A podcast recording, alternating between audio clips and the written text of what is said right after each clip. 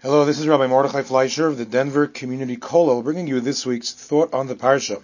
This week's Parsha, Parshas Truma, begins our journey through the creation, construction of the Mishkan, the tabernacle, which, as Hashem tells Moshe, will be a place where Hashem's presence will reside among the Jewish people.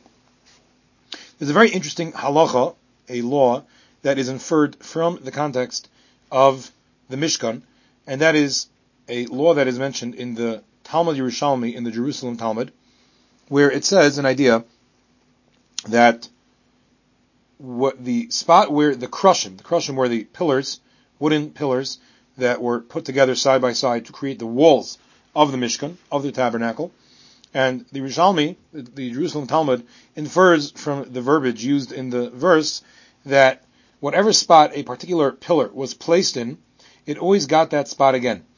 Uh, and so if a particular pillar was placed on the northern side of the tabernacle, it would always go on the northern side. If it was on the southern side, it always went on the southern side.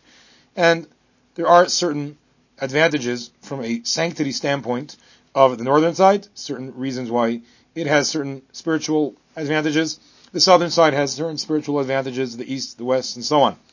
And so any pillar that was placed in a particular spot has, so to speak, earned the right to remain, to be in that spot, and therefore it does not get moved from that original spot. And from this we, we learn an idea that when an item is placed in a particular location, uh, it's no simple matter to relocate it to a different location elsewhere, uh, because it has, so to speak, earned the right to be in that spot. So for example, there are halachic sources that say that when one constru- constructs a sukkah, the boards that are placed on one side, north, south, east, west, should be put it back in the same spot, because as I mentioned, there are spiritual advantages to different sides of east, west, north, south, and so once it's earned the right, so to speak, or earned the right, or, or has uh, taken that position, it, is entitled to reclaim that position again later. And this idea is extrapolated in varying degrees to people who are given a particular position as well. That if a person has a particular position, uh, be it a a literal, physical, geographical position, a spot, perhaps in a shul, in a, in a synagogue, where they sit, or perhaps a position in terms of uh, being a, let's just say a cantor, being the chazan for the prayers, or similar things. Uh, it's no simple matter to remove the person from that post. Once the person is installed in that position and is regarded as being the person who, so to speak, owns, who has uh, been given the right to that position, it is not a simple matter to just say, well, we don't want you anymore, and we are removing you from that position. Now, of course, if a person has a contract and the contract expires, or there's a breach of contract, that's a different story.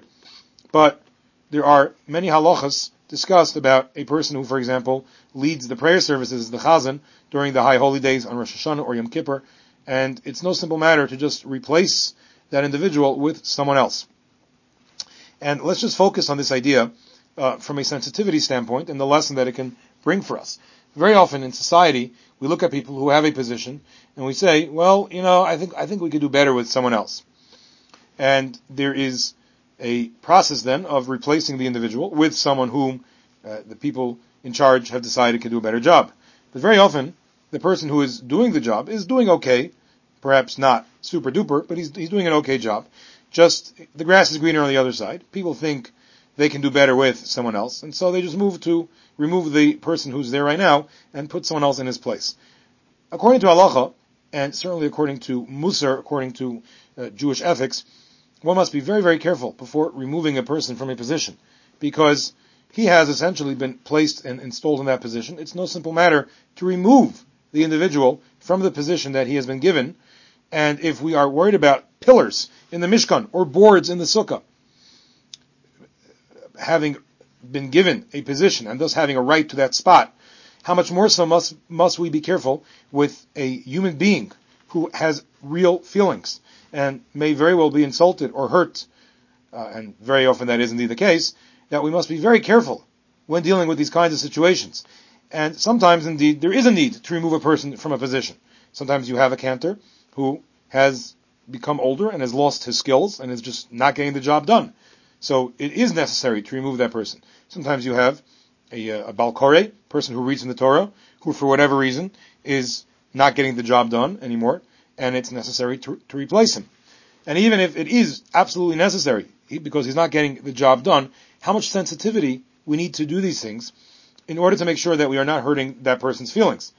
Because if we need to be sensitive to the rights of a bunch of wooden poles, okay, again, wooden poles don't have rights, but again, the idea that it has, so to speak, been given that position and it has the right to that spot, how much more so must we be careful with uh, the feelings of human beings who are a lot more sensitive than boards of a sukkah or pillars in a mishkan.